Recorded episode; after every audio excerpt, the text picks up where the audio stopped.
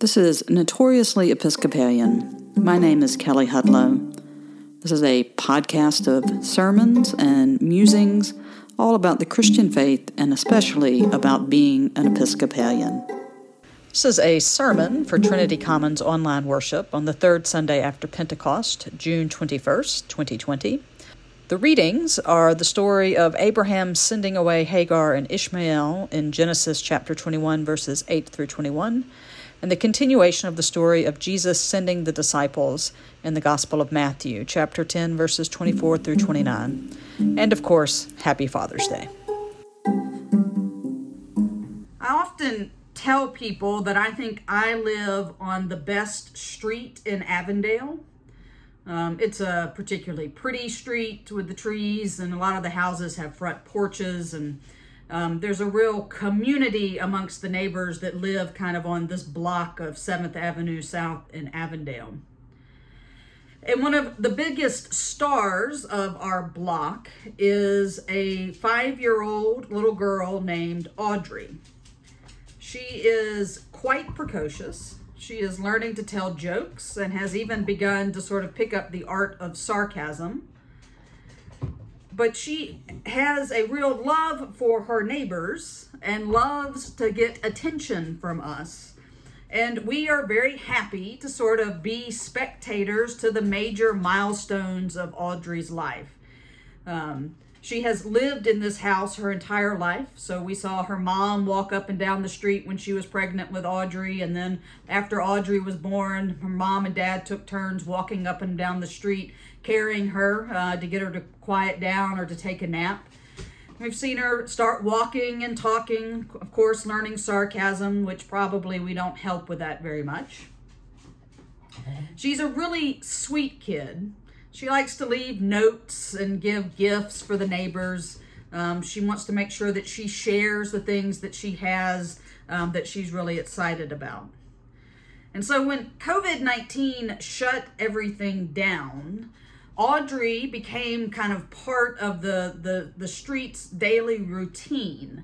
At the beginning of the shutdown, Audrey had gotten a bike with a set of training wheels on it and so when her mom and her were sort of stuck in the house when everything closed, usually right after lunch and then right after dinner, Audrey would come out of the house and get on this little bike with its training wheels and ride up and down the block. And eventually they would ride, you know, around the block and through the neighborhood. But it started out on on the block on 7th Avenue. And so you would hear Audrey because she talks uh, she got a big voice and and it became a time that I would stop working and folks would come out um, and just kind of share in the joy of Audrey learning to sort of navigate the world on this little bike with training wheels. Now, even a bike with training wheels is kind of complex to learn how to navigate on because you kind of rock back and forth. Um, our sidewalks aren't particularly even, and so Audrey had to overcome the fear of this sort of big bump in the sidewalk and she would get real scared and we'd be out there and we'd say, you know, you just got to pedal, Audrey. Pedal, pedal, pedal. And she finally learned how to get over that bump and she got pretty good at riding her bike. This past week, Audrey decided that it was time for the training wheels to come off.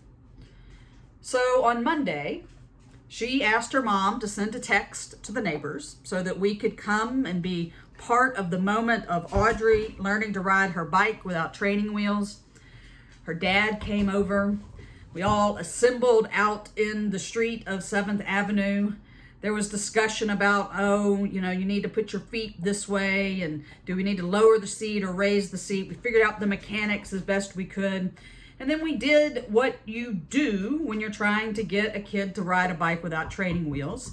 Is mom or dad or me, some grown up, would grab the back of the bike and we would run down the street with it trying to feel when Audrey kind of got the balance and then try to let go. Now, once Audrey realized that this process was going to involve us letting go of this bike while she was on it, she started to get scared. And so then she started asking for assurances from her mom or her dad that they were not going to let go of the bike unless she was ready. She was really scared of falling, and she would want to know are we going to let her fall? Now, the grown ups involved in all of this are kind of in a weird place. We can't promise any of this. We can't promise that she's not going to fall. And we actually can't promise that we're not going to let go of the bike while she's trying to learn how to ride it, because that's sort of the whole point of what was going on. So each kind of run down the street with her mom or her dad. They would let go a little bit longer each time Sometimes Audrey wouldn't realize what had happened, and so she would keep pedaling and wouldn't get that she was actually riding the bike. But then, more often than not, she would realize that her parents didn't have the bike and she would get afraid and she would just freeze. So, just her little legs would go straight, she'd stop pedaling. And then, of course, once she did that, she began to fall over on the bike. Usually, there was a grown up there to catch her. One time there was not, and she had a pretty good little tumble, and that sort of brought the evening to a close. Fear is a very powerful thing, and for Audrey, the fear of falling or the fear of not succeeding at learning how to ride the bike literally caused her to freeze. And in that moment, the fear stopped her from doing the thing that she wanted to do. And watching Audrey sort of learn to navigate this two wheeled bike, it made me think about when I was a little kid, probably a little bit older than her, learning how to ride a bike without training wheels. I remember that I really wanted the freedom to be able to ride around the neighborhood with the other kids that were all a bit older than me. And the only way that that was going to happen was for those training wheels to come off. I was scared of falling. I didn't have the elbow pads, knee pads, and helmet that Audrey came out equipped with on that Monday evening. Then you were lucky if you were just wearing tennis shoes. I also remember it being the first time that I felt like I had a clash of wills with my father. My dad got out there and did what you're supposed to do. He told me where to put my feet, what was supposed to happen sort of mechanically with all of this. And then I would not listen to him or would try to listen to him and not pull it off right. And so I wouldn't stay up on the bike and I would fall and I got frustrated and my dad got frustrated and at some point my dad just went in the house and when I was left out there on my own, I did what kind of has to happen for a kid to learn a bike is I just got on the bike and I rode it. I didn't know how to stop yet. I jumped off in my neighbor's front yard. From watching my neighbor and remembering when I learned how to ride a bike, I've decided that teaching kids how to bi- ride bikes is really weird right? It's weird for the kid, it's weird for the parent, weird for the grown-ups that are involved. Because you want to protect the child, but you know that the only way that they're going to learn to do this is to get through the fear of falling and to maybe even fall a couple of good times, but to get back up and do it again. It's sort of an inherently risky thing for a parent to decide to teach their child how to ride a bike without training wheels. And the moment that the training wheels come off, it sort of marks the beginning of what's going to become an increasingly more complex relationship between the parent and the child. You're giving the kid freedom. The kid's figuring out that what you say doesn't necessarily work and they can figure out things for themselves. Sort of starts this this, you know, it's a downhill slide to being a teenager into a rebellious college student, right? And you as the parent start the ball rolling with it. Our readings today are filled with very complicated family relationships. And they're also filled with people that are afraid. Sarah is afraid that conflict might come up if Ishmael stays in the household with Abraham. God had promised that Isaac would be the son to inherit. And as long as Ishmael was in the picture, there's the potential that he could make a claim on Abraham's inheritance. Abraham is rightly bothered by Sarah's request to send his son away. Ishmael was the child that was born when it seemed like God's promises were going to go unfulfilled. Abraham's afraid of what's going to happen to Hagar and his son if he just turns them away and sends them off. He has to make this incomprehensible decision to hand his son over to God and to trust that God will do what God says, which is, I will take care of Ishmael and a great nation will come from him. Abraham has to make the choice of being between being a father to Ishmael and providing for him and being faithful to what God has said God will do. In the end, Abraham sends Ishmael and Hagar away. He gives them some bread and some water, but in doing that, he knows that he can't provide for them in the wilderness and that it will be up to God to make sure that they survive. It's this sort of reordering of life that we see in the story of Abraham and Hagar and Ishmael. This importance of trusting God over even our closest relationships, our best made plans that Jesus is talking about when he says, Do not think that I have come to bring peace to the earth. I have not come to bring peace, but a sword.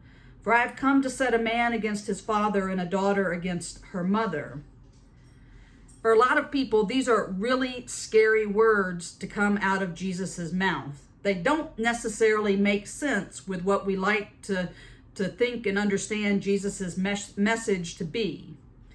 These words are part of Jesus's sending of the disciples, commissioning them to go out into the world and to preach that the kingdom of heaven has come near, to heal people, to cast out unclean spirits. He doesn't send them out well equipped right? They're not much more equipped than Hagar and Ishmael are. He tells them, don't take extra money, don't take extra clothes. He doesn't send them out with particularly catchy phrases that will convince people of what their message is. Instead, he sends them out into the world and they must rely on God and on the communities in which they find themselves to offer hospitality. Jesus doesn't sugarcoat things. He tells them that the work he has given them, the message that they must deliver, will cause them to be persecuted and arrested and rejected. And he tells them that to be a disciple of Jesus means that all of the relationships that define us, relationships like son and daughter, and mother and father, and friend and sister, all of those defining relationships can no longer be relied upon and if need be, must be upended to be faithful to the message and call of God. Jesus sent the disciples into a world that was built on power and wealth, a world in which the laws of the covenant that were supposed to establish relationship of God between his him and his people had been abandoned or ignored to where the poor and the widow were not cared for and where both Rome and the temple thrived on injustice. And into that world, he sends out the disciples to say, Go preach healing, cast out demons, challenge people to, to put God back into the center of their relationship, even if it means losing their family and their status and who they understand themselves to be. The trick is is when you preach peace, healing and abundance in a world of violence, death and greed, the response is normally going to be fear and resistance from the powers of this world. But Jesus says, Have no fear. They call me Beelzebul, the prince of hell. They're going to call you much worse, but have no fear. Jesus knows it's a dangerous world that he sends the disciples into, and he knows that it's a dangerous message that he gave them, but he sends them out and challenges them to have faith and rely on God to provide for them and to protect them. Today, as the followers of Jesus, we find ourselves again in a world that is gripped by fear, violence, and greed. And Jesus is still sending us out to bring healing and to cast out unclean spirits. In an age of pandemic and civil unrest, we are again given a difficult task, just like the disciples were. The church is called to again preach the kingdom of heaven. We are called to again challenge the relationships and systems that define our families, our communities, and even what we understand the church to be itself. The church and us are being sent to remind the world that God must be at the center of our relationships, and that when we put God at the center, there is no space for unjust systems that perpetuate violence. There is no space for power that is built on racism. And when we start pointing that out, we should expect that people are going to push back and to resist that.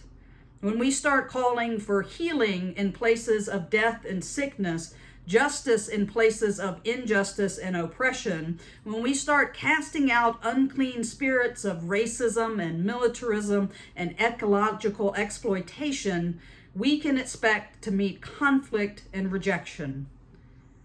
And it is scary. But we hear the words of Jesus do not be afraid. God is calling us to do hard things, but do not be afraid. We may see ugly things about ourselves, our family, our church, our country, but do not be afraid. We don't have all the tools that we need to do this work, but God will provide them, so do not be afraid. Do not be afraid because the God that heard Ishmael and Hagar crying in the wilderness and provided them water and made a great nation, the God that knows when a sparrow falls to the ground, the God that knows the number of hairs on our head, that God cares for us even now when we are sent out into this dangerous world. And the fact of the matter is is even if we are afraid, it doesn't make us any less sent by God to do this work. That first night with Audrey Jane in front of the house did not end in victory. The neighbors, after she went inside, tearfully sort of thought that the training wheels might find their way back onto the bike and that it was going to be a little while longer before she learned to ride her bike without them.